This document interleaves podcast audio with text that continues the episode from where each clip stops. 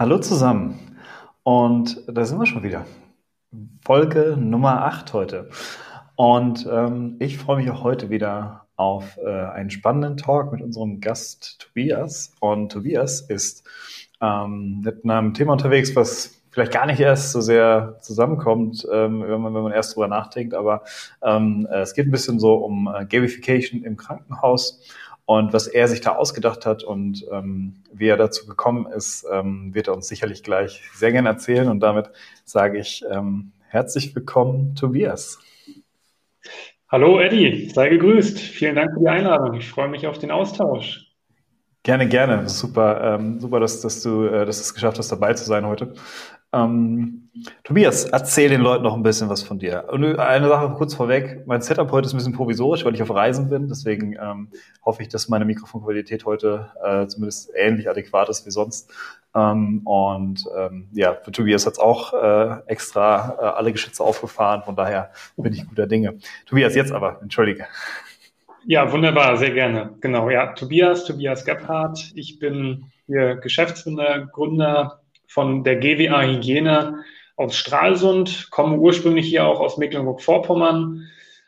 Ja, habe in Rostock im Grunde angefangen, damals mein Studium gemacht, Wirtschaftswissenschaften, dann über Dänemark, da mein Master absolviert und habe mich aber immer schon mit der Gründerszene, der Startup-Szene auseinandergesetzt, weil ich fand das Studium irgendwie zu trocken, zu theoretisch und dachte mir, wir leben in so einer spannenden Zeit, Technologie, da geht halt so viel. So, und da habe ich verschiedenste Sachen ausprobiert, auch erst so Initiativen, um das ein bisschen zu fördern. Bin also seit 10, 11 Jahren in der Startup-Szene unterwegs. Oh, das ist schon lang. Ja, doch, also parallel zum Studium halt direkt angefangen, habe mich das infiziert, ne, so verschiedenste Events besucht und ja, fand das irgendwie inspirierender als die reinen Vorträge im Hörsaal. Und ja, deswegen hat mich das begleitet von fast Anfang an des Studiums. Und ja, jetzt mit der GWA Hygiene hier in Stralsund sind wir seit 2015 unterwegs. Das war das Gründungsjahr. Und ja, sind halt der Auffassung, dass Hygiene und Infektionsprävention noch nicht im 21. Jahrhundert im digitalen Zeitalter angekommen ist. Und das treibt mich halt irgendwie persönlich auch an, da was zu schaffen, ne, was auch einen Sinn stiftet.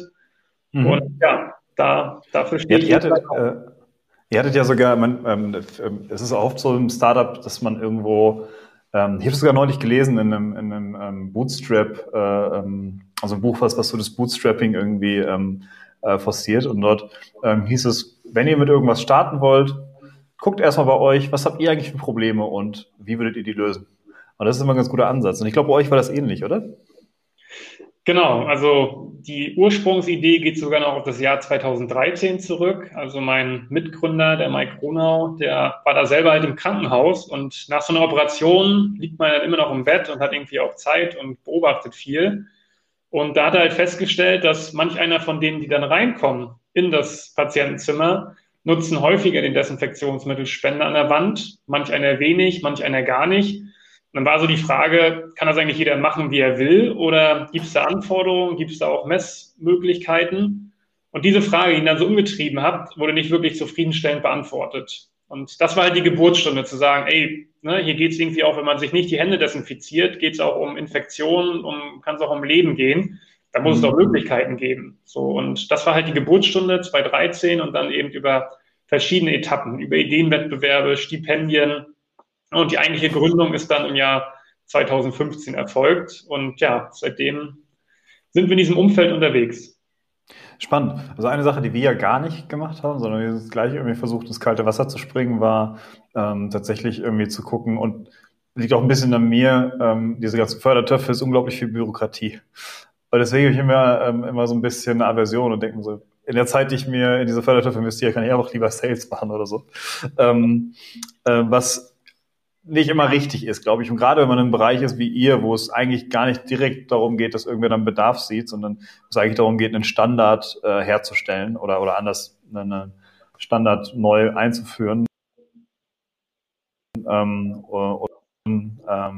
spannend. Aber jetzt habe ich so ein bisschen vorweggegriffen mit der Messbarkeit.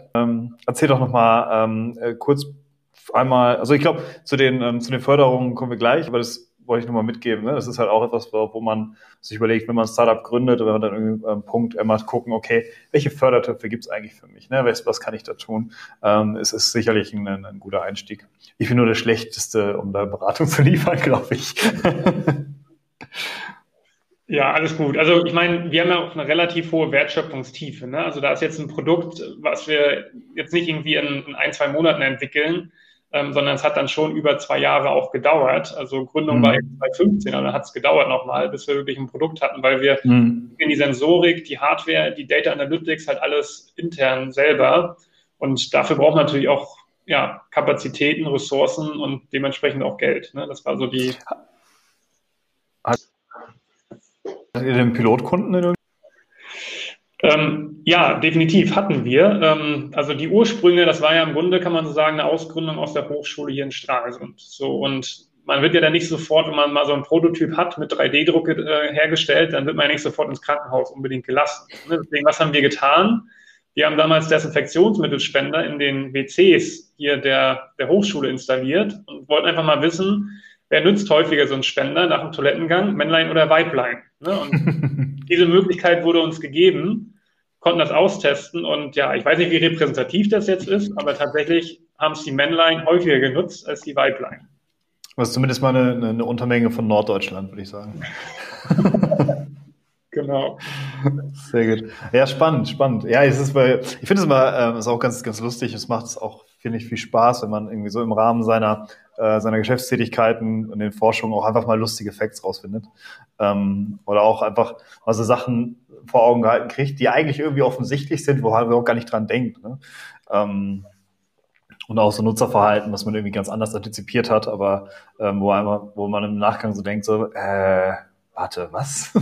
So, aber spannend. Das heißt, ihr hattet quasi ein Testmodell gebaut, sozusagen mit der Sensorik, die ihr euch überlegt hattet, und habt das dann dort platziert. War das dann schon irgendwie angebunden, direkt per Internet? Ich stelle mir das schwierig vor auf so einem Klo an der Hochschule.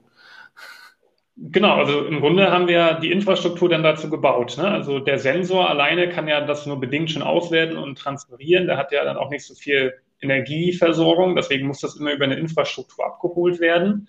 Die bauen wir entsprechend auch mit auf und dann geht das ja an einen Server, eine Software und darüber dann zurückgespielt. Ne? Also das haben wir eben alles entwickelt und Hochschule war der erste Anknüpfungspunkt, aber es ging dann natürlich auch weiter über Kliniken, ne? Und ja, was da ehrlicherweise halt ganz wichtig ist, wirklich auch Vertrauen zu bekommen. Ne? Weil natürlich, wenn wir an ein Klinikum herantreten, haben wir jetzt keine Referenzen und können sagen, schaut mal, diese riesige Liste von Krankenhäusern nutzt das schon und ihr werdet jetzt einer, der da noch dazukommt, sondern ihr seid irgendwie Pilothaus, ne? Ihr könnt das aber auch dann mit noch gestalten. Also ihr müsst hier keine fertige Lösung bekommen für die nächsten Jahre, sondern könnt noch Ideen mit einbringen. Und dafür braucht man natürlich auch Leute, die so ein bisschen experimentierfreudig sind. Und da haben wir ein paar Häuser hier im Land gefunden, aber auch dann über Mecklenburg-Vorpommern hinaus.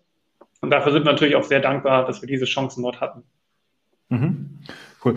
Jetzt nur mal kurz, ich weiß ehrlich gesagt gar nicht, ob wir das gemacht haben, aber was genau ist denn euer Produkt? Ja, das habe ich schon ein bisschen was vorweggegriffen, aber was genau macht ihr denn? Was ist was ihr da über 2 Jahre entwickelt habt? Genau, also ich hatte ja schon einleitend gesagt, dass häufig die Händedesinfektion unzureichend gemacht wird. Ne? Also nochmal, um ganz kurz das Problem aufzuzeigen, da gibt es eine Studienlage, die sagt, dass nur jede zweite Händedesinfektion tatsächlich durchgeführt wird. Und wenn man halt weiß, dass bis zu 90% der Keime, der Erreger über unsere Hände übertragen werden, dann kann man 1 und 1 zusammenzählen und sieht, das ist ein Risiko für den Patienten. So, und dementsprechend haben wir ein Monitoring-System entwickelt, was eben erfasst, wer sich wie häufig die Hände desinfiziert. Und dafür haben wir einen Sensor, den man, das ist uns ganz wichtig, an die vorhandenen Desinfektionsmittelspender anbringen kann. Das heißt, da muss nichts ausgetauscht werden, sondern in einem Klinikum hängen ja schon Spender an der Wand oder auch am Bett. Und die können wir smart machen. Das heißt, wir installieren dort Sensoren und können dann sehen, wie oft werden die einzelnen Spender genutzt. Und wenn man möchte, kann man auch noch zusätzlich mit einem Tragegerät beim Mitarbeiter sehen, welche Berufsgruppe ist das gewesen. Also nicht auf den Einzelnen heruntergebrochen, das ist ja Datenschutz, Betriebsrat, eher schwierig, wenn wir jetzt wissen wüssten, Schwester oder Arzt XY, sondern wir können die Gruppe, die Ärzte, Pflege, Therapeuten und sehen halt dann, wie verhalten die sich im Vergleich zueinander, aber auch dann über die Zeit Und das können wir dann nutzen, diese Daten, die wir generieren. Also eigentlich geht ja alles um die Daten, ne? Also die Hardware ist Mittel zum Zweck. Ich möchte Daten haben. Und wir sagen dann immer, beraten mit Daten. Und dann können wir eben vor allem auch Schulungen und Defizite besser adressieren, weil das ist wirklich eine wahre Begebenheit. Haben wir mal von einer Hygieneschwester erfahren, dass die sich halt auch häufig überschätzen, das Personal. Das geht bis hin zu, ich bin Chefarzt, ich bin steril geboren, Händedesinfektion brauche ich nicht.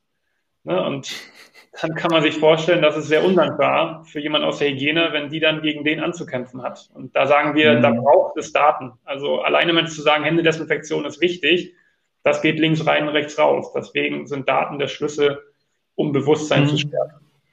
Ja, ich finde es spannend, dass du das sagst, weil grundsätzlich, ich habe selbst wenn man seine eigenen, ich sag mal, kleinen, schmalen Prozesse guckt, wie viel man eigentlich im Blindflug unterwegs ist, weil man halt Dinge nicht quantifizieren kann, ne? Weil man Dinge halt irgendwie nicht, weil man halt nicht die Analyse-Tools hat, die man braucht oder die es bräuchte, um da entsprechend sauber zu arbeiten.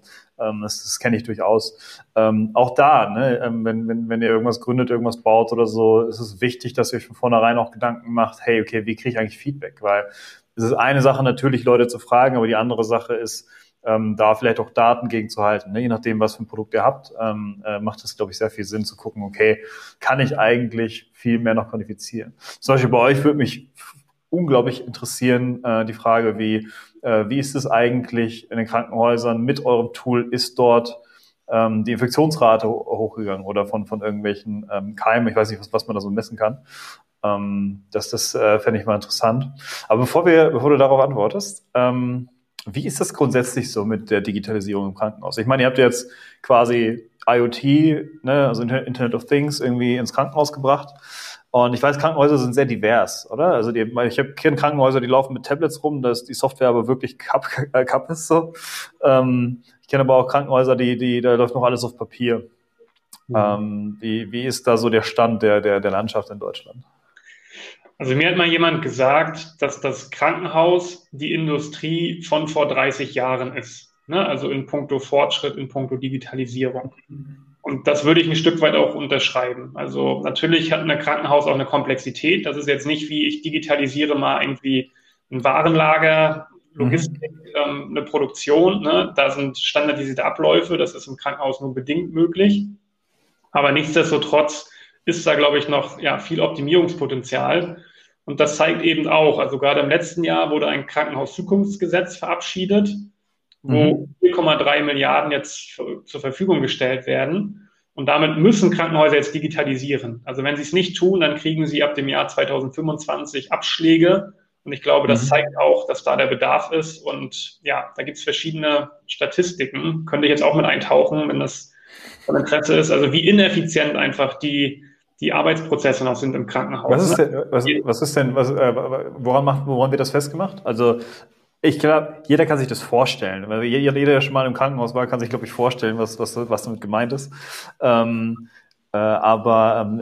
Jetzt quantifizieren wir das mal, haben wir ja gerade darüber gesprochen.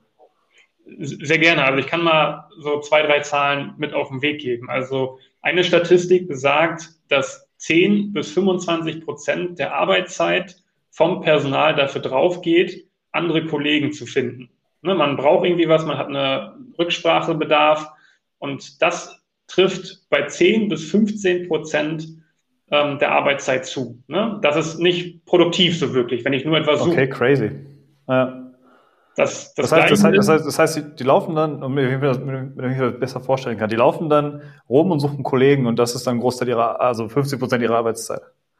Richtig, genau. Es kann einmal anderes Personal sein, es können aber auch andere Geräte sein, Objekte. Ne? Ich brauche ein freies Bett, ich brauche einen Rollstuhl, ich brauche Ultraschall, was auch immer. Das ist nicht da. Und da gibt es eine Statistik, die sagt, dass pro Schicht 72 Minuten der Zeit einer Pflegekraft verloren geht, weil eben das Equipment nicht vor Ort ist. Mhm. Spannend. So, und das zeigt, denke ich, 71 Minuten, ja. Genau, dass das natürlich verschwendete Zeit ist. Und wenn man das sieht, und dann kommt noch die ganze Dokumentation dazu, ne? Dass man ganz viel dokumentieren muss. Da gibt es sogar Sachen dann, die sagen, unterm Schnitt sind 70% der Arbeitszeit für Administration nicht vorgesehen, aber gehen einfach drauf beim Personal. So, das heißt, crazy. Es bleibt letztlich noch 30% der Arbeitszeit für die eigentliche Primäraufgabe, und das ist ja die Patientenbehandlung, ne? Weil ich bin ja nicht da, um mich selbst zu verwalten, sondern ich möchte eigentlich dem Patienten etwas Gutes tun oder gucken, woran liegt es, was kann ich für Behandlung machen. Aber naja, da ist ja auch der Pflegekräftemangel, wenn du den so nimmst und dann nimmst du die ineffizienten Prozesse auf der anderen Seite, dann beißt sich da die Katze im Schwanz quasi. Das ist natürlich, ja, du machst, aber das ist cool, ich finde es gut, dass da mal auch der monetäre Anreiz geschaffen wurde, zu sagen, hey Leute, hier habt ihr erstmal Geld zum Digitalisieren und wenn ihr das nicht nutzt, dann wird hier, gibt's auch kein weiteres Geld mehr. Ich glaube, das ist an vielen Stellen fast schon die einzige Sprache, die verstanden wird. Ja, spannend. Gibt es noch eine andere Zahl, die interessant ist? Ich fand das ja vielleicht schon sehr, sehr cool. Ich bin ein Zahlenmensch, musst du wissen. Ich mag das immer ganz gerne, mal Statistiken irgendwie zu hören. Das, was du gerade meintest, Fachkräftemangel, das würde ich gerne noch unterstreichen. Mhm. Weil da gibt es auch eine Prognose, die sagt, dass im Jahr 2030 weltweit 15 Millionen Fachkräfte im Gesundheitswesen fehlen werden. So, und sicherlich, ne, das ist ja eine Riesendiskussion gerade auch, ne, sind die Anreize richtig? Und ich glaube, da muss ich etwas tun. Also natürlich brauchen wir einerseits Anreize, auf der anderen Seite brauchen wir eben auch die Arbeitserleichterung. Also wenn man halt weiß, ich werde jetzt ausgebildet zum Fachpersonal im Krankenhaus und dann erwarten mich 70% Administration. Ich glaube nicht, dass das die intrinsische Motivation ist, wenn man eine Ausbildung beginnt im medizinischen Bereich oder im Medizinstudium. Ja, da möchte man was bewegen, man möchte Patienten sein und nicht in der Verwaltung im Krankenhaus. So, und von daher... Aber das ist spannend. Das heißt, die 15 Millionen Fachkräfte, ich meine, ich glaube, man ist sich, glaube ich, relativ sicher, dass sämtliche so Themen so wie AI und was es nicht alles gibt, dass dort wahrscheinlich im Krankenhaus und der Pflege als allerletztes wirklich dann auch Arbeitserleichterung im Sinne von Arbeitsübernahme angeht. Aber, das ist dann ja euer Thema auch, klar, wenn ich sowas digitalisieren kann, wenn ich Dinge automatisieren kann, ist natürlich immer, ich habe natürlich auch schon unzählige Male gehört, dass irgendwelche Systeme nicht funktionierten und dann Krankenschwestern quasi ihre Arbeit nicht machen konnten oder ähnliches, ne? Also da, glaube ich, ist die Qualitätsanforderung ist sehr, sehr hoch. Wie ist das denn so? Jetzt seid ihr in der Position, dass ihr schon was in den Markt gebracht habt und ich nehme an, auch mal jetzt irgendwie x Krankenhäuser als Kunde habt. Oder ist gar nicht das Krankenhaus selbst euer Kunde? Doch, primär schon. Also gerade in Deutschland, in der DACH-Region, machen wir dort eigenständig Vertrieb. Darüber hinaus haben wir auch Vertriebspartner, ne? Also man kann sich ja vorstellen, wir wollen, dass mehr Desinfektionsmittel verwendet wird. Wer hat daran ein Interesse? Ein Hersteller von Desinfektionsmittel, ne? Der möchte natürlich gerne seinen Absatz steigern und deswegen haben wir da Vertriebspartner, die dann mit uns im Ausland, in Europa, aber auch darüber hinaus dann unser System mit an den Mann bringen und wir dann im Grunde der Systemlieferant sind. Okay, cool. Sehr schön. Welche Hürden gab es für euch? Ich weiß, es gibt ja so Dinge wie Luftfahrt oder Medizin und die haben ganz spezielle Anforderungen, ISO-Normen, noch und nöcher. Wie ist das so? Wie ist das als ich sag mal jetzt, ich nenne mich mal digitales Startup oder IoT-Startup, wie ist es so, in die bestehende deutsche Krankenhauslandschaft zu kommen? Was gibt es da für Hürden an der Stelle? Ja, gute Frage. Also Thema 1 ist erstmal, dass wir auch bewusst entschieden haben, solange es geht, wollen wir kein Medizinprodukt werden. Weil da sind einfach enorme Herausforderungen, regulatorisch, das erstmal zu werden, bevor man überhaupt dann das Produkt in den Markt bringen kann. Und der Vorteil ist eben, dass wir in Anführungszeichen nur ein Funktechnologieprodukt sind. Ja, also wir sammeln Daten, übertragen die, aber haben eben keinen direkten Kontakt irgendwie zum Patienten und machen eine Behandlung. Und das ist eine bewusste Entscheidung natürlich auch, ne, dass wir dann einfach schnell in den Markt reinkommen. Aber wenn wir jetzt ganz konkret über Krankenhaus und über Hygiene sprechen, ist unsere große Herausforderung ehrlicherweise, insbesondere natürlich auch vor Corona gewesen, dass Hygiene immer mit dem Kostenstempel assoziiert wird. Ne? Also das Hygieneteam läuft immer gefühlt, wenn sie zum Geschäftsführer gehen, dann ist der Stempel Kosten auf der Stirn. Und um das bildlich zu machen, wenn ein Chirurg eine Operation durchführt, dann kann das Krankenhaus eine Rechnung stellen. Wenn jetzt aber das Hygieneteam eine Infektion vermeidet, dann taucht das nirgends in den Büchern auf. Das heißt, sie sind wirklich immer nur ein Kostenblock. Und das hat sich jetzt, und ändert sich häufig auch noch weiter, ein Stück weit im Bewusstsein geschärft, dass eben keine Hygiene, ne, teurer ist, als wenn man dann hinten raus das draufzahlen muss. Also ich vergleiche das immer ganz gerne mit einem Brandschutz. Natürlich muss ich erst mal in Brandschutz investieren, Ne? Aber wenn das Feuer stattdessen ausgebrochen ist und ich muss den ursprünglichen Zustand wiederherstellen, dann wird das viel teurer als initial Brandschutzanlage zu installieren. Was ist denn so der Worst Case für so ein Krankenhaus? Also ich meine, ihr werdet ja wahrscheinlich auch mit irgendeinem Claim da reingehen und sagen, hey Leute, wenn das so ist, dann wird es wahrscheinlich nicht so geil.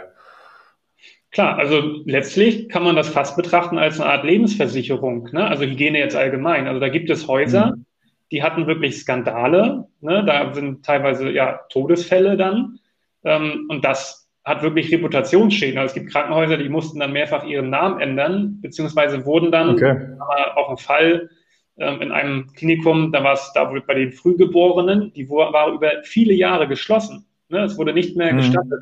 So, und ganz ehrlich, wer möchte in ein Krankenhaus, wo man weiß, da gab es einen Hygieneskandal? Also wenn man die Wahl hat, dann gehe ich doch lieber woanders hin. Ne? Und das ist ich war mal in einem Krankenhaus mit einer Verletzung an meinem kleinen Finger. Dann dort in diesem Krankenhaus waren unglaublich viele Menschen mit Amputationen. Das macht kein gutes Gefühl so. Und auch ich habe da fast ein Stück des Fingers liegen lassen, quasi bis ich das Krankenhaus gewechselt habe. Also übrigens mit einer Infektion, die dann in den Finger reingeholt wurde. Wenn ein Krankenhaus dreckig aussieht, passt auf. Das war eine wirklich Tortur für mich dann als Mensch im Nachgang und sehr, sehr einschneidend. Auch wenn es nur der kleine Finger war, aber ich bin halt ITler und ich hätte gerne alle meine Finger zum Tippen. Ich meine, 10%, ein Finger weniger ist 10% Ausfall. Das kann man ein Stück weit kompensieren, aber ja. Wie gesagt, lustig war das auch nicht. Und aber heute, ich habe jetzt tatsächlich nach 7, es ist halt chronisch geworden dann, und ich habe jetzt nach 6 Jahren danach, oder 7 waren es, glaube ich, fast sogar, dass es sich wieder entzündet hat an der Stelle. Und das sind so Sachen, wäre vermeidbar gewesen. Man muss halt sagen, in Deutschland ist die Mentalität noch zurückhaltend, was dann anbelangt, ne, irgendwie das einzuklagen. Und es ist natürlich auch nicht ganz einfach, das nachzuvollziehen, woran lag es jetzt. Aber das ist in den USA natürlich noch viel vehementer. Und weil du gerade fragtest, was ist das Risiko der Worst Case, dann auch für ein Krankenhaus, ist halt, dass die Geschäftsführung, die ist dafür verantwortlich. Das ist im Infektionsschutzgesetz geregelt. Man kann das zwar abgeben an ein Hygieneteam, aber wenn es dann schief geht, ist die Geschäftsführung in der Verantwortung. Und deswegen sagen wir halt immer, sowohl Hygiene als auch Digitalisierung müssen Chefsache sein. Das kann man nicht irgendwie abgeben und sagen, ach, wird schon irgendwie und die Verantwortung abgegeben. Das funktioniert nicht. Da weiter den Krankenhaussektor zu bearbeiten. Wie ist das so auch für euch? Ihr guckt wahrscheinlich auch, okay, wo können wir, also ich nehme an, euer Produkt, ihr seid jetzt seit 2015, habt ihr angefangen, hast du gesagt, ne? Oder jetzt 2013 sogar schon, ne? Und dann, wann wart ihr auf dem Markt? 2017 oder was dann? Genau, ja, so im Verlauf. Und ich meine, jetzt ist das Produkt da, ihr habt wahrscheinlich auch gewisse Vertriebsstrukturen. Seid ihr jetzt immer noch dran, das Produkt zu internationalisieren oder an Mansuri? Oder seid ihr schon am Gucken, okay, das läuft jetzt, da werden wir jetzt nicht mehr viel dran ändern. Was können wir als nächstes machen? Sowohl als auch. Natürlich das Produkt, was wir heute haben, in den Markt reinbringen. Aber Hygiene ist natürlich auch weiter komplex. Plus es gibt weitere Prozesse. Also wir sprachen ja von der Prozessineffizienz. So, und was uns umtreibt, ist im Grunde eine Arbeitserleichterung mit an die Hand zu geben. Und da gibt es noch weitere Geräte, Objekte, die man smart machen kann. Einmal, um überhaupt ja da den singulären Prozess zu optimieren, aber auch gleichzeitig das wieder zusammenzubringen. Also wenn man zum Beispiel jegliche Geräte verortet, wo sind die? Ne? Das war ja von auch die Frage, alles am richtigen Ort, an der richtigen Zeitpunkt. Und das kombiniert dann mit dem Desinfektionsverhalten, dann kann man auch Richtung Infektionsketten noch viel besser marschieren und schauen, wo gibt es Risiken, wo sind mögliche Übertragungswege und wurden die entsprechend dann gebrochen, weil das ist heutzutage auch eine riesen Herausforderung. Ne? Wir leben es ja mit Corona, wo sind die Hotspots, wo passiert was, das ist alles ganz viel Halbwissen. Ne? Man sagt irgendwie Aerosole, man sagt irgendwie, es ist im Privaten und so, aber haben wir wirklich eine Datenbasis dafür? Nicht wirklich. Und das Gleiche ist leider im Krankenhaus. Das ist auch eine Blackbox. Da wird dann ganz viel geraten. Ich kenne teilweise Häuser, die drucken dann Excel-Sheets aus, ne, irgendwie 18 Meter lang, legen das auf den Flur aus, um nachzuvollziehen, wo hat jetzt welche Übertragung stattgefunden. Und das, was ich eigentlich meinte, wir müssen die Hygiene in das digitale Zeitalter überführen. Und da arbeiten wir nach wie vor dran. Und auch gerne zusammen mit anderen. Ne? Also, dass wir keine technischen Lösungen schaffen, sondern immer kombiniert mit anderen Systemen. Okay, cool. Wie ist das denn im Vergleich? Wie sieht das denn im Ausland aus? Also erstmal, was ist für euch das Ausland? Also ihr habt ja internationale Kunden über Vertriebspartner, habe ich richtig verstanden. Mhm. Erstmal, warum habt ihr Vertriebspartner an der Stelle gewählt? Weil wir gesagt haben, wenn wir jetzt selber, also der Krankenhausmarkt, da braucht man natürlich auch schon einfach ein bestehendes Netzwerk. Wir hätten jetzt natürlich im Ausland irgendwie Country Manager anstellen können und die werden dann losmarschiert und so, aber dann brauchen die auch erstmal die Credibility, wenn die das Netzwerk noch nicht haben, und gerade Vertriebler können die auch immer gerne viel versprechen. Einfach war ein großes Risiko für uns. Deswegen haben wir gesagt, gibt es nicht Akteure, die schon bestehende Strukturen haben und können die uns nicht mit auf die Reise nehmen? Ne, weil du brauchst auch einen Native Speaker. Also ich war einmal mit bei einer Installation in Spanien, kann jetzt selber kein Spanisch, ehrlicherweise, und das ist aber ein anderes Level. Also wenn man sich noch nicht kennt und das erste Mal vor Ort ist und sagt, ich installiere jetzt hier ein System und ich zeige dir das mal, das in der Muttersprache, das funktioniert nicht so gut, als wenn man da schon lange Jahre im Austausch ist und sich kennt und dann auch Native Speaker ist. Ne? Und deswegen setzen wir da auf Partner, die unser System mit anbieten. Und ja, dann ist es ehrlicherweise, wenn man jetzt so die Länder miteinander vergleicht, schon unterschiedlich. Also es gibt natürlich Länder, die sind noch nicht so weit. Ne? Da ist man froh, wenn man überhaupt Desinfektionsmittel und Spender vor Ort hat und das mit Seife macht und Händewaschen, ne? Weil das ist im Krankenhaus-Setup, sagt man, Händewaschen braucht man nur, wenn man irgendwie Blut und wirklich Schmutz an den Händen hat. Aber ansonsten ist eine Händedesinfektion viel effektiver, sinnvoller. Also das ist so gerade noch so in Osteuropa, Südeuropa auch, da ist das noch mitunter vorherrschend. Da muss man erstmal überhaupt die Händedesinfektion stärker in den Kopf bringen. Okay. Aber es gibt natürlich auch so Länder dann wie Holland, die immer ganz gerne die Niederlande auch als positives Beispiel genommen werden, die damit unter aber auch andere Anreizsysteme haben. Also da habe ich mal eine Geschichte gehört, wo jemand aus Belgien gefragt hat, einen deutschen Hygieniker, sag mal, stimmt es, dass man im Gesundheitssystem wirklich damit Geld verdienen kann in Deutschland? Ne? Weil das ist hier nicht so stark ausgeprägt. Und da glaube ich, haben die mitunter bessere Regelungen, bessere Anreizsysteme, um das dann auch zu schaffen. Das ist jetzt ein großes Thema, da könnte man auch generell über auch Qualität sprechen. Also wir haben halt in Deutschland, das kommt uns jetzt gerade zugute während der Corona-Pandemie, haben wir ziemlich viele Betten, wenn man das sich anschaut. Also ein Beispiel, um nochmal wieder Zahlen auch aufzugreifen. In Nordrhein-Westfalen gibt es 3-mal so viele Krankenhäuser wie in den Niederlanden. Klingt vielleicht erstmal gut auf den ersten Blick, aber was hat das zur Konsequenz? Dass dann im Zweifel jeder alles anbietet und ein hoher Wettbewerb auch besteht. Ne? Weil sowohl Nordrhein-Westfalen als auch Niederlanden leben ungefähr 17 Millionen Menschen. So, und wenn ich jetzt aber 3-mal so viele Krankenhäuser habe, dann wird nicht jeder so hohe Fallzahlen haben können. So, und ich möchte jetzt nicht zu einem Arzt gehen, der vielleicht 2-3 Mal im Jahr eine besondere Operation durchführt oder chirurgischen Eingriff, sondern ich möchte zu jemandem gehen, der das häufig macht, der da wirklich auch erfahren ist. Aber wenn du so viele Krankenhäuser hast, dann kommst du ja gar nicht auf die Fallzahlen. Ne? Und darunter leidet dann wieder die Qualität. Und das ist eben auch ein Thema politisch. Ne? Brauchen wir wirklich so viele Krankenhäuser, die irgendwie alles anbieten? Oder brauchen wir einzelne, die dann spezialisiert sind? Und ich glaube, da steht uns auf jeden Fall noch ein Wandel bevor, auch in Deutschland. Aber wenn ich das richtig verstehe, ist das ja dann noch etwas, was eigentlich eher kommissarisch von oben mitgegeben werden müsste. Man sagt quasi, okay, wir machen jetzt irgendwie ein neues Gesetz oder einen neuen Gesetzentwurf und wir reformieren die Krankenhauslandschaft und sagen, hey, sucht euch ein Spezialgebiet aus und darauf fokussiert ihr euch jetzt. Ich weiß noch nicht, also grundsätzlich glaube ich, wenn ich viele Krankenhäuser habe, die ein Fachgebiet abdecken und ich habe einen schweren Unfall, bin ich froh, dass in der Nähe eins ist. Wenn ich jetzt sage, okay, ich habe jetzt immer nur NRW, da komme ich ja her, da kenne ich mich ganz gut aus. Ich habe jetzt in Aachen das nächste Krankenhaus, was jetzt gut ist bei schweren Beinfrakturen, und habe meinen Unfall aber in Ostwestfalen, und dann ist das halt nicht mal so eben. Ne? Und da ist halt die Frage, ob das es ist ja immer so ein bisschen das Abwägen, generalisieren oder spezialisieren. Ne? Das ist immer das gleiche Dilemma.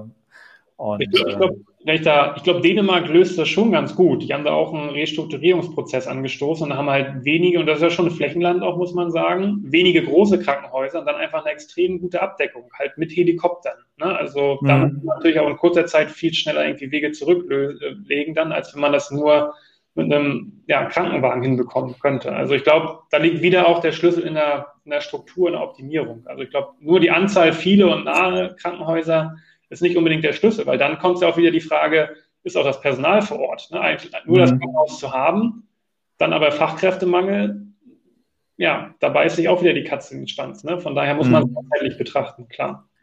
Aber jetzt, wenn du sagst, 70% ist Administration. Ich bin der Meinung, Administration kann man, glaube ich, sehr, sehr gut digitalisieren. In ganz vielen Stellen. Manchmal ist es ein bisschen mehr Eingabe, aber ich glaube, desto schlauer die Systeme werden, Dinge zu erkennen, desto einfacher wird das und desto mehr, spätestens in 10 Jahren, werden wir, glaube ich, die meisten administrativen Tätigkeiten so nicht mehr haben, die wir heute haben. Was glaubst du, wie ändert sich denn das Berufsbild derjenigen, die in der Pflege arbeiten? Also diese 15 Millionen, von denen du gesprochen hast, die da fehlen werden, sind es denn Krankenschwestern in der heutigen Auffassung oder sind das vielleicht schon eher Ärzte oder müssten die schon mehr, also vielleicht braucht es neue Zwischenstufe zwischen Krankenschwester und Arzt, was die Ausbildung angeht. Aber ich glaube, sind Krankenschwester nicht sogar ein Studium mittlerweile? Nein, Pflegemanagement kann man studieren. Okay. Krankenschwester ist schon noch ein Pflegeberuf in der Ausbildung, genau. Ja.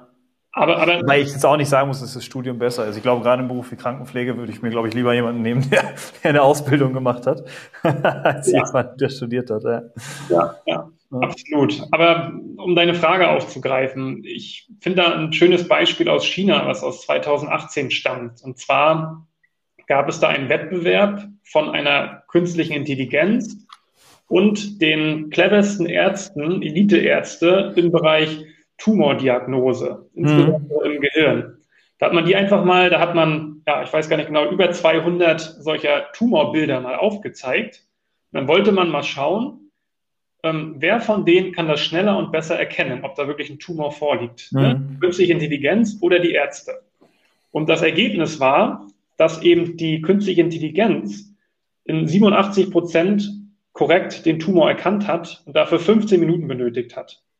Und die Ärzte haben es nur in 66%, also 21% weniger akkurat erkannt und sogar die doppelte Zeit dafür benötigt.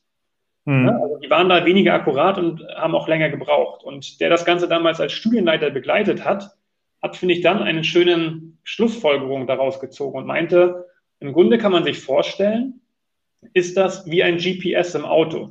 Das schlägt dir vor, wo du langfahren kannst. Ne? Und hier schlägt dir die AI vor, da liegt ein Tumor vor. Aber letzten Endes entscheidet immer noch der Arzt, was er tut, ne, wie er das behandelt.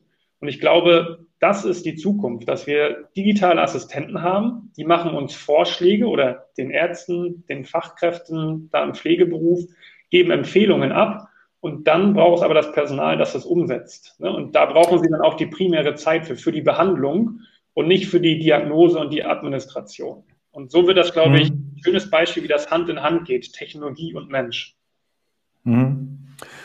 Spannend, ja. Ja gut, kann ich nachvollziehen. Ich sehe das bei den Ärzten, wie sich so ein Krankenpflegeberuf noch anändert. Ich glaube, das ist nochmal ein anderes Thema. Weil ein Arzt hat Diagnose und OP eher. Und die eigentliche Handarbeit liegt ja viel dann auch bei den Schwestern und Krankenpflegern, die in dem Beruf tätig sind. Und ich bin da mal gespannt, wie sich das entwickelt. Gerade bei diesen, ich sag mal, menschennahen Berufen. Da brauchst du ja auch eine gewisse Akzeptanz. Ne? Also ich weiß gar nicht, ob die meisten Leute finden es wahrscheinlich nicht so geil, wenn der Computer die Tumorbilder analysiert. Vor allen Dingen nicht, wenn die Analyse in der Cloud stattfindet. So. Ich glaube, da muss man vorsichtig sein. Es gibt aber von diesen Mustererkennungsgeschichten, die es ja dann am Ende sind, gibt es unglaublich viele Beispiele, wo AI einfach das gut kann, weil du die halt auch, du kannst halt so einen Algorithmus halt mit Milliarden von Daten füttern, so viel kannst du dir als Arzt gar nicht angucken. Das ist ja auch so ein bisschen das, wo man sagt, hey, wenn der Quantencomputer kommt oder anders, wenn eine AI kommt, also eine wirkliche Intelligenz, die lernt Dinge viel, viel schneller, als wir das tun.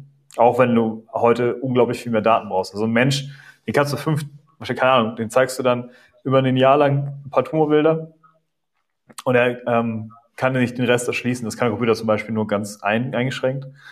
Der braucht dann Millionen Bilder, während ein Mensch nur 10 braucht. Also da ist noch ein großer Unterschied. Ich weiß auch gar nicht, ob wir das wirklich rauskriegen, aber wenn ich eine Datenbank habe mit Milliarden Bildern und der Algorithmus kann lernen, dann dann ist das schon cool. Und vor allem, wenn du sagst, wie du sagst, ne, er macht nur den Vorschlag, hey, hier könnte was sein, und der Arzt kann direkt an der Stelle nur noch gucken. Ja. Genau, aber ich glaube, das ist für die Diagnose die Unterstützung, wo wirklich Technologie einen Beitrag leisten kann, und ich gebe dir völlig recht, im Pflegebereich, die dann wirklich was machen auch, braucht es sicherlich noch andere Unterstützung, und da vielleicht noch ein kurzes Beispiel noch. Es gibt häufig im Krankenhaus, in den Patientenzimmern, so einen Notrufknopf, ne? Wenn irgendwie der Patient was hat, dann blinkt das auf im Schwesternzimmer oder klingelt auch und sagt, oh, da ist etwas. So, und dieser Notrufknopf hat aber eben nur 0 oder 1. Also entweder ich drücke ihn oder ich drücke ihn nicht. Mhm. Und dann wird der aber auch mal gedrückt dafür, wenn ich brauche jetzt mal ein Wasser oder mal einen Kaffee. Ne? Dann klingelt er auch. So, und das ist aber ja nicht wirklich ein Notruf. Und jetzt stelle man sich vor, eine Station, 20 Personen, 20 Patienten, alle drücken den gleichzeitig. Ja. Wie soll man dann priorisieren? Ne, beziehungsweise du läufst dann hin und heißt, ich möchte nur ein Wasser. Dann läufst du wieder zurück, holst das Wasser. Ne, also da sind Hin- und Herlaufzeiten auch völlig effizient. Das kann man auch relativ einfach besser lösen, indem man einfach ein Display hat, sei es ein Smartphone oder am Bett direkt einen Monitor mit dran, aber sagt, ich möchte ein Wasser. Ne, und dafür kann man dann zielgerichtet das aufploppen lassen und sagen, okay, der möchte ein Wasser, ist nicht so dramatisch dringend jetzt wahrscheinlich, kann ich machen, nachdem ich die anderen wirklichen Notfälle behandelt habe. Und so, nur mal als Beispiel, was ich meinte, auch mit Arbeitserleichterung und wo noch viel Luft nach oben ist in der Prozessoptimierung. Ja, absolut. Weil das irgendwie Quatsch ist, ne? Warum gibt es nicht jetzt eigentlich schon einfach 4 Knöpfe auf dem Ding? So. Ja. Das hättest du ja nicht mal digital gebraucht. Das hättest du auch analog noch hingekriegt. Ja, wie gesagt, 30 Jahre ist da mitunter noch der Fortschritt ausstehend. Naja, spannend. Cool, danke danke dir vielmals für den Einblick. Ich finde es sehr spannend. Ich möchte über den Kontext gerne nochmal bei euch reden, und dann nehmen wir nochmal die Statistik von eben. Wie ist das? Könnt ihr quantifizierbar machen, was ihr oder anders, sind Krankenhäuser mit euren Systemen A, natürlich besser in der Desinfektion? Also wird jetzt besser oder mehr desinfiziert? Kriegt ihr eigentlich mit, wenn jemand nicht desinfiziert? Haben wir auch Entwicklungen, genau, dass wir erkennen, wenn jemand eingetreten ist in die Umgebung eines Patientenbettes zum Beispiel und sich nicht die Hände desinfiziert hat. Ne? Und dann soll es, das ist so dann die nächste Ausbaustufe auch ein Alert geben. Dann kriegt der Mitarbeiter direkt eine Vibration zum Beispiel, dass er sieht, okay, ich sollte, bevor ich jetzt hier die Behandlung durchführe, nochmal zurückgehen zum Spender. Bei uns ist wichtig, genau. Was ist mit so einem Besucher? Also wenn so ein Besucher reinkommt in das Zimmer? Kann man auch mit ausstatten. Also erfassen tun wir es sowieso erstmal. Und dann ist halt die Frage, kriegen die Besucher auch ein Tragegerät, ein Transponder, mit dem man das erfassen kann. Also wir haben zum Beispiel Pflegeheime auch, wo wir das mit angeboten haben, weil da ist natürlich das Besucheraufkommen, und wenn die so einen Keim in ein Pflegeheim reintragen, auch ein hohes Risiko. Und deswegen erfassen wir in dem konkreten Kontext auch da die Besucher. Im Krankenhaus wurde das ja mitunter runtergefahren in der jetzigen Phase auch. Ne? Da sind Besucher nur noch sehr selten teilweise zugelassen. Ja. Aber klar, ich durfte nicht mal zu meiner Tochter nach der Geburt tatsächlich. Ja. War ein bisschen hart. Aber ja, Corona hat es dann möglich gemacht. Ja. Das war halt so ein Ding, wo ich sage, vielleicht, klar, in dem Moment denkt man sich irgendwie, es ist zu viel des Abschirms. Aber gut. Ich kann das, verstehe. Aber das heißt, ihr erkennt nicht anhand von Bewegungssensorik oder ähnliches, dass da jetzt jemand eingetreten ist, sondern ihr macht das wirklich über diesen Transponder. Also wir haben verschiedene Lösungen. Wir entwickeln jetzt gerade zum Beispiel eine Lösung auch, mit der wir erkennen können, ob das Bett vorhanden ist und auch belegt ist, ne? Weil das ist ja jetzt aktuell auch eine extrem wichtige Fragestellung. Wie viele freie Intensivbetten habe ich überhaupt und wie viele nicht? Und diese Technologie, die pilotieren wir aktuell. Und über sowas kann man dann natürlich das auch noch miterfassen, auch dann perspektivisch, ohne dass ich ein Tragegerät habe. Ne? Dann sehen wir eben, ist da jemand eingetreten und hat er sich vorher die Hände desinfiziert. Ne? Aber standardmäßig erfassen wir jetzt nicht so eine Art Spaghetti-Diagramm, wo es mit welche Wege zurückgelegt wurden. Das ist aus Datenschutz- und Betriebsratsgründen auch in Deutschland nicht akzeptiert. Gut, klar, kann ich verstehen. Also auch in Anbetracht der Datenschutzregeln in Deutschland kann ich das gut nachvollziehen. Ja, spannend. Und seid ihr in der Lage jetzt auch zu sagen, hey, das Infektionsgeschehen in Krankenhäusern mit unserer Technologie ist rücklaufend, oder habt ihr da irgendwie Zahlen, wo ihr quasi einen Proof habt? Genau, also wir haben zum Beispiel einen Kunden, das Klinikum in Lüneburg, auch einen Pilotkunden mit der ersten Stunde. Und die hatten damals eben auch die Herausforderung, dass sie ihre Desinfektionszahlen auf ausgewählten Stationen nicht steigern konnten. Und dann war so die Frage, Mensch, was können wir denn noch tun? Und wir kommen einfach nicht höher. Das braucht man natürlich, um die Qualität dann zu erhöhen. Aber da gibt es auch noch solche Siegel, Gold, Silber, Bronze. Und die sind damals immer auf Bronze verharrt und kamen einfach nicht voran. So, und dann wurde unser System installiert. Und wir haben dann in einem relativ zügigen Zeitraum 35% mehr Desinfektionsmittelzahlen erzielen können. Und das war dann auch der Beweis, zu sagen, okay, wir wollen das jetzt noch auf weitere Stationen ausweiten. Heute haben wir dieses Gold-Zertifikat auch erlangt über jetzt den gemeinsamen Weg, auch den wir bestritten haben. Und das, ja, ist natürlich schon mit auf unser System auch zurückzuführen. Will aber auch unterstreichen, alleine nur jetzt irgendwo eine Hardware-Sensorik zu installieren und danach zu hoffen, es wird alles besser, das alleine bringt es natürlich auch nicht. Man muss immer noch über die Daten auch reden und das ist ja auch wichtig. Ne? Also, dass man schaut, wo gibt es die Defizite, wo muss man Optimierung machen. Dafür braucht man ja die Daten und die muss man auch auswerten und auch besprechen. Also alleine nur ein Sensor bewirkt jetzt keine Allheilmittel. Ne? Und das muss klar, die Erhebung als solches alleine hilft natürlich nicht. Genau. Spannend, aber das heißt, wenn ihr das Infektionsmittel, das heißt, ihr könnt anhand des Verbrauchs des Desinfektionszeugs quasi oder des Infektionsschutzmittels dann nachvollziehen, ob mehr desinfiziert wurde sozusagen. Genau, weil wir jede einzelne Händedesinfektion mit erfassen und dann können wir das kumulieren und sehen natürlich auch, wie waren die Werte vorher, wie sind sie jetzt und können daraus dann Implikationen ableiten, welche Berufsgruppe, welche Station, welche Zimmer. Also eine Erkenntnis zum Beispiel ist auch, dass wir oft erleben, dass das Personal auf dem Flur Weltmeister ist. Ne? Da wird ganz, ganz viel Händedesinfektion gemacht. Aber sobald wir ins Patientenzimmer reingehen, wird das vernachlässigt. Und das ist nicht das, was du haben möchtest, sondern dort, wo die Behandlung am Point of Care geschieht, da muss Händedesinfektion gemacht werden. Spannend, ja. Das ist verrückt. Du hattest eben von Bronze, Silber, Gold gesprochen. Wir hatten ja eigentlich Gamification im Titel. Was hat es damit auf sich? Genau, also in dem ganz konkreten Kontext muss man verschiedene Levels erfüllen, verschiedene Kriterien auch, um dort zu dem Gold-Zertifikat hinzukommen. Ne? Und das kann sich dann im Krankenhaus... als Krankenhaus dann im Ganzen sozusagen. Genau. Ne? Darauf sieht man eben, es nennt sich Aktion saubere Hände, wie gut stehen die da? Und da ist es natürlich schon auch so, die Frage, möchte man sich in den Eingangsbereich Bronze hinhängen? Ne? Also wir erleben häufig eigentlich ungern. Ne? Wenn, dann möchte man schon mindestens Silber oder Gold haben und dafür muss man entsprechend, das sind immer so vergleichsweise die Werte dann auch. Ne? Also da gibt es Benchmark, was ist der Durchschnitt in Deutschland und dann muss man den halt übertreffen natürlich, um dort auch hinzukommen. Und das aber was? Wie habe ich das denn vorher gemessen? Also wie gibt es denn dieses Zertifikat ohne euer System? Das gibt's, indem einfach geguckt wird, wie viel Desinfektionsmittel wurde eingekauft. Okay. So, und aber das kann ja je nach Größe variieren. Ist das dann eine Pro-Kopf-Zahl oder? Das wird pro Patiententag dann noch heruntergerechnet. Also das ist ein Verbrauch pro Patiententag, je nachdem, wie viele ich dort gehabt habe. Aber wenn man das weiß, dass der reine Verbrauch entscheidend ist, was kann dann gemacht werden? Dann kann man ja auch sagen, ach, ich schütte mal ein paar Flaschen hier in Abguss und steigere dadurch meine Zahlen. Ne? Man will da nicht immer böses. Oder ich bringe das im Schwarzmarkt, wenn die nächste Pandemie ausbricht. Ja. Das war wirklich, da wurde ja viel geklaut jetzt. Ne? Deswegen sagt man auch, 2020 kann man die Einkaufszahlen überhaupt nicht gebrauchen, ne? Weil das wurde geklaut, das wurde zweckentfremdet.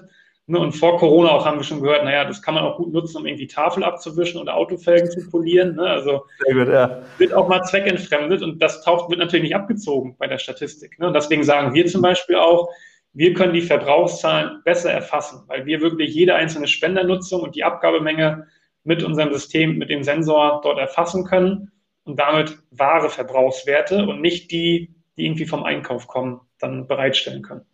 Okay, spannend. Cool. Wie ist das so bei euch? Was waren so eure Herausforderungen als Startup? Also klar, ihr Produkt am Mann bringen, das haben wir jetzt drüber gesprochen. Ihr habt versucht, Förderung zu bekommen. Wie ist das so intern bei euch? Ne? Ihr habt ja eine Produktentwicklung dann aufbauen müssen. Du sagtest ja mehrfach eben, dass ihr auch aktuell ein Ding entwickelt. Wie ist das so? Wie seid ihr da so aufgestellt? Also schon sehr breit. Ne? Wir haben wirklich Hardware, Softwareentwicklung, Data Analytics, hier alles in-house auf der Produktentwicklung.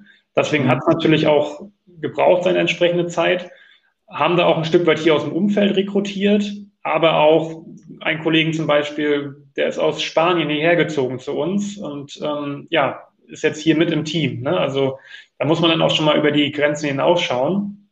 Aber grundsätzlich sind wir da ziemlich zufrieden, dass wir wirklich viel in der eigenen Hand haben, weil wenn du immer diese Abhängigkeit hast, und das haben auch ein paar andere Startups, dann fällt es natürlich enorm schwer zu reagieren. Da hat der Kunde neue Anforderungen und dann musst du erstmal gucken, ob der Lieferant dir das umsetzen kann. Und dann geht natürlich viel Zeit verloren. Und diese Frage nach den Weiterentwicklungen, die du ja auch von gestellt hast, ist natürlich viel einfacher zu beantworten, wenn du sagst, okay, ich kenne das Produkt von vorne bis hinten und kann dann auch hier noch einen Sensor dazufügen oder noch den Algorithmus ergänzen. Das hat eine größere Flexibilität in der Produktweiterentwicklung. Müsst ihr denn auch, geht ihr auf individuelle Kundenwünsche ein oder seid ihr eher so, dass ihr sagt, hey Leute, das ist das Produkt, live with it quasi? Also uns ist schon sehr wichtig, Produktentwicklung interaktiv zu gestalten. Das heißt, wir schließen uns hier nicht ein und gucken, was ist technisch möglich und holen dann das perfekte Technologieprodukt heraus und verkaufen es dann in der Hoffnung, es möchte jemand, sondern wir fordern schon unsere Kunden auf und sagen, Mensch, ne, was sind eure Hürden, was sind eure Herausforderungen und wie könnte eine Lösung ausschauen? Und wenn man dann so ein Grobkonzept hat, dann zirkulieren wir das mit anderen Kunden, mit anderen Anwendern und fragen, habt ihr eine ähnliche Herausforderung? Was wir natürlich nicht möchten, ist, dass wir nachher ganz viele einzelne Projekte haben und wir entwickeln für jeden eine Insellösung, aber nichts ist wirklich ein Produkt. Also das ist schon ganz wichtig, interaktiv mit Kunden, auch mit Einzelnen, aber auch immer die Feedback-Schleife mit anderen zu drehen. Weil klar, so ein Kunde kann sich auch mal darin verlieben und sagen, oh, ich kann jetzt hier was mitentwickeln, dann mache ich mal was ganz Schönes. Aber ob das sein Nachbarkunde, das Nachbarkrankenhaus auch noch benötigt, wenn du das nicht weißt, dann ist natürlich ein Risiko. Ne? Deswegen immer Feedback zu Konzepten und nicht gleich das fertige Produkt zu Ende entwickeln. Ja, cool. Wie viele Mitarbeiter habt ihr insgesamt?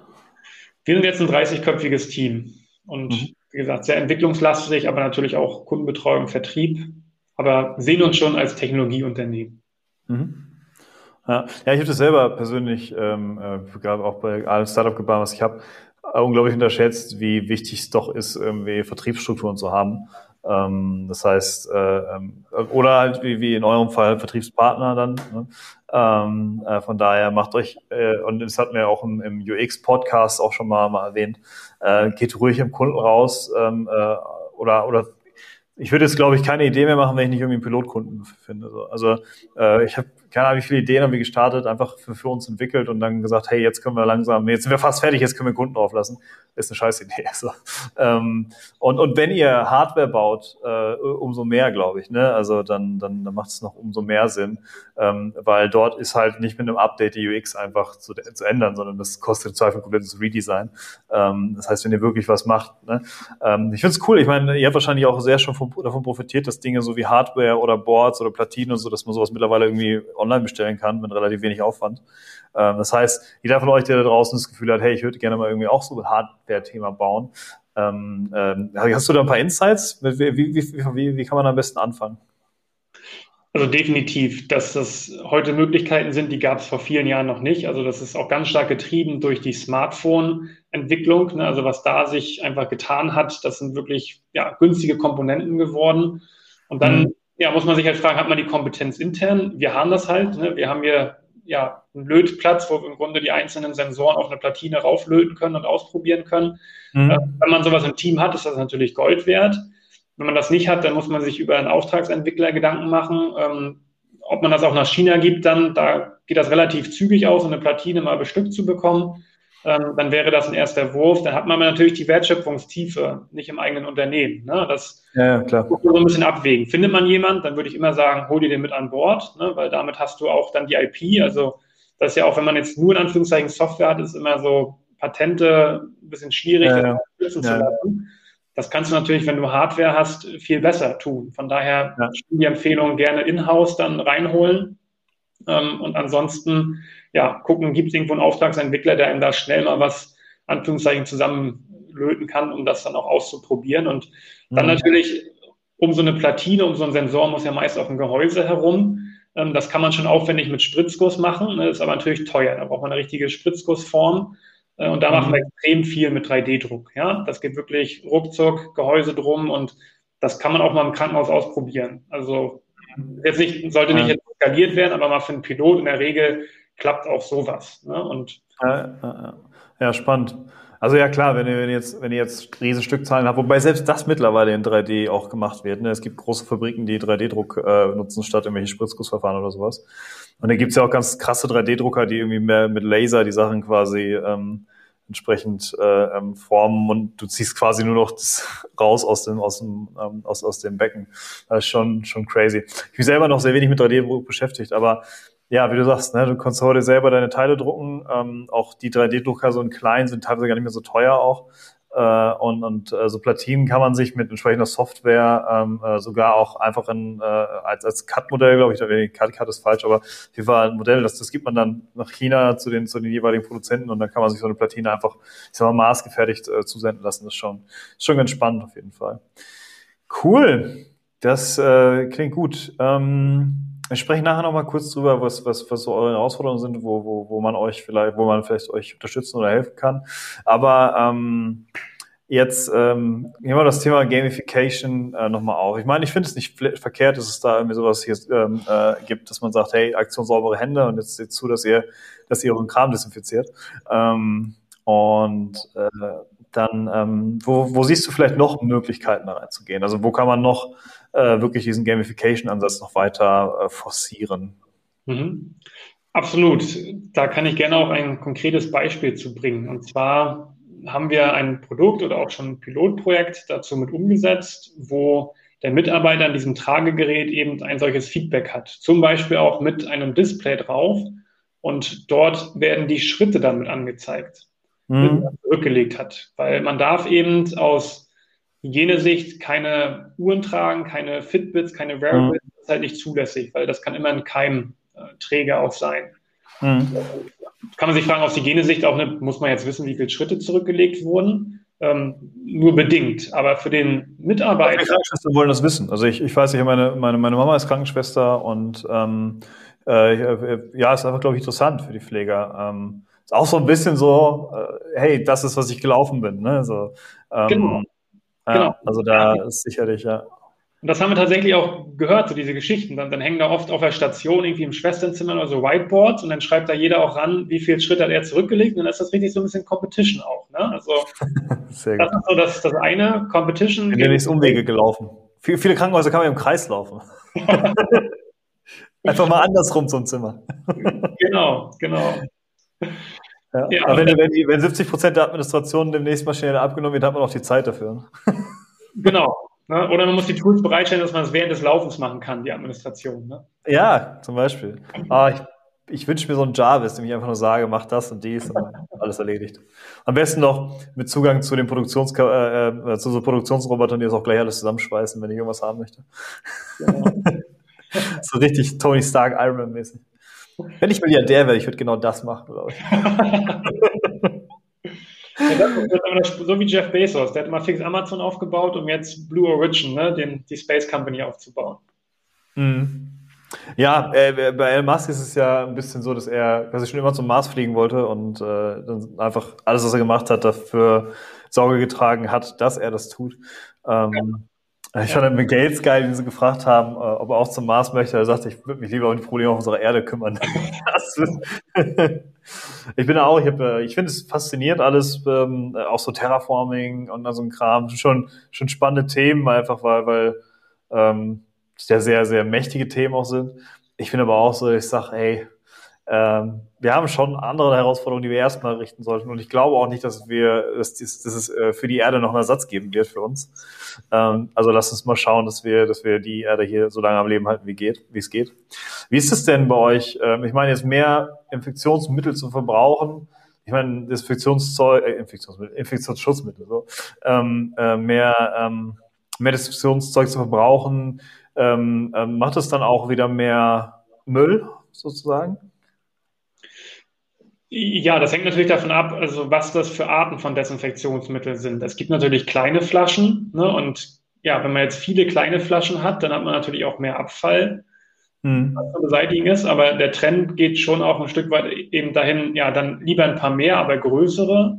Ne, es gibt so Kitteltaschenflaschen, die man so in die Tasche packt, und da gibt es aber auch Stimmen, die sagen, das sind Keimträger, und das sind natürlich extrem kleine Flaschen. Ist das so wirklich sinnvoll dann, oder sind es dann wirklich eher eine gute Spendeausstattung, ne, dass dort entsprechend das da ist, wo es auch notwendig ist, offensichtlich im Blickfeld. So. Stimmt, das eigentlich im Grunde auch im Krankenhaus. Im Krankenhaus ist so alles, was Refill und Pfand und so ist ein bisschen schwierig, ne, wegen eben Infektionsmittel, Infektionsschutz und so. Ja. Genau, also Nachfüllen ist eher ungern gesehen. Ne? Das gibt so Stimmen, die sagen, das wird verboten, sondern dass wirklich ein Abfallprodukt ist. Aber auch da, die Hersteller haben dort Ansätze und sagen, okay, die Flasche soll dann zum Beispiel kollabieren, dass sie auch jetzt nicht so viel Platz einnimmt, sondern dass das schon auch kompakt dann ist. Ne? Also aber kann der Hersteller das nicht machen? Kann ich nicht als Krankenhaus verbrauchen und dann dem Hersteller die Verpackung mitgeben und dann einen Kreislauf damit quasi schließen, und der kann die Flaschen dann wieder aufbereiten und wieder verwenden?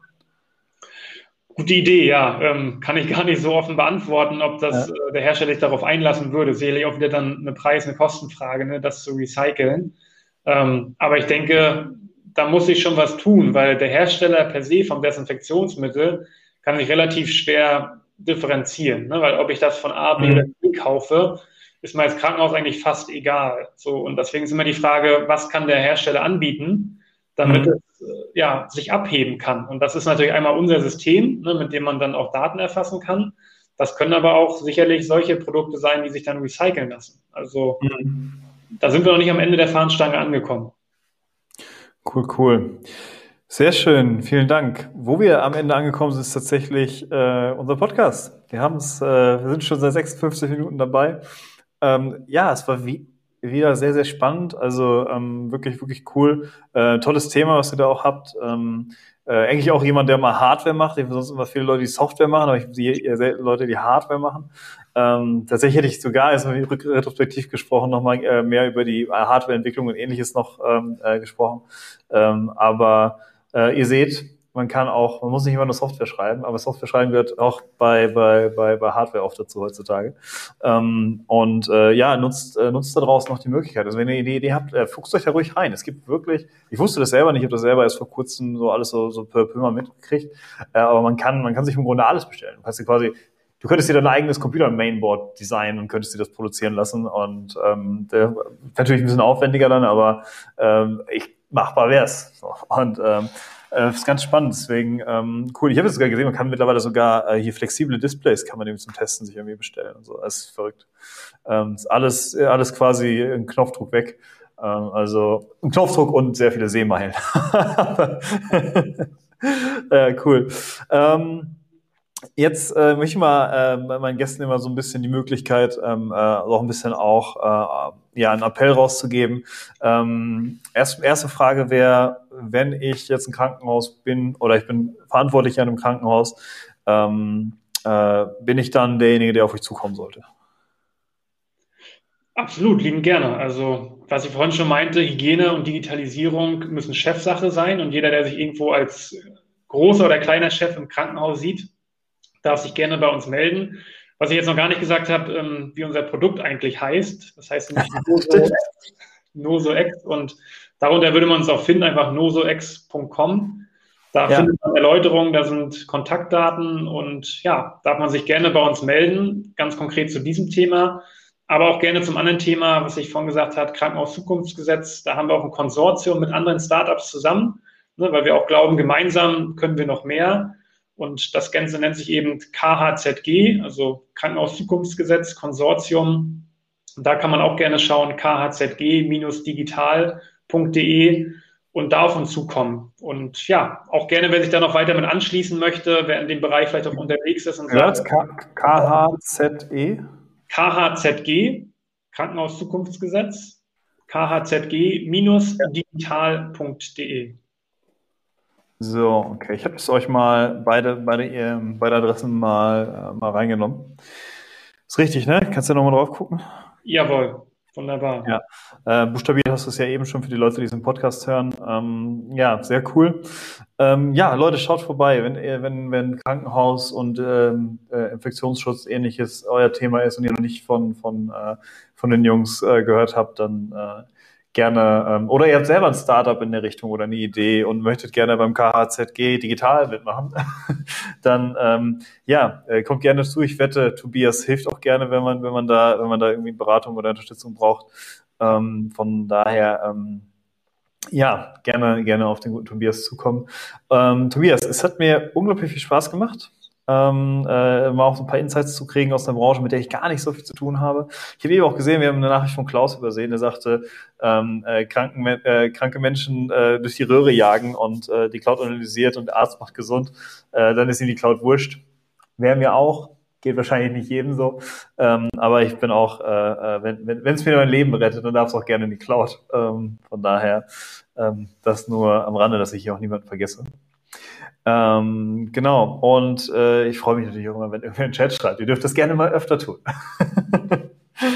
Genau. Tobias, hast du, ich frage mal den Gast nach den berühmten letzten Worten, so auch bei dir. Nee, vielen Dank, Eddie, dass du das hier organisiert hast. Und ja, ich finde es wirklich toll. Ich glaube, das Gesundheitswesen, da ist noch ganz viel Potenzial. Wir leben in einem tollen Zeitalter, wo man mitgestalten kann und ja, denke, wir sollten einfach mutig sein. Ne? Also auch Thema Datenschutz, Patientenschutz, was ist wichtiger? Ne? Also einfach auch mal trauen, ausprobieren und gucken, was kommt heraus. Also lasst uns mutig sein und die Herausforderungen, die wir haben, ne, anpacken. Sehr schön, sehr gut gesagt. Und damit, würde ich auch sagen, Leute, vielen Dank fürs Zuhören. Ich wünsche euch einen wunderschönen Freitagabend, wie immer, und ein wunderschönes Wochenende. Tobias, auch dir natürlich an der Stelle ein schönes Wochenende und nochmal vielen Dank. Und wir hören und sehen uns nächste Woche mit, ich glaube, dem Max von Mara. Es geht wieder um AI an der Stelle tatsächlich und wie AI Kundenrezensionen auswerten kann. Freue ich mich auch schon sehr auf den Austausch. Da wird es nochmal richtig technisch nächste Woche. Wobei der Max selber gar kein Techniker ist. Also von daher, vielleicht rettet der Max uns nächste Woche. In dem Sinne, Leute, ich wünsche euch was. Bis nächste Woche und tschüss.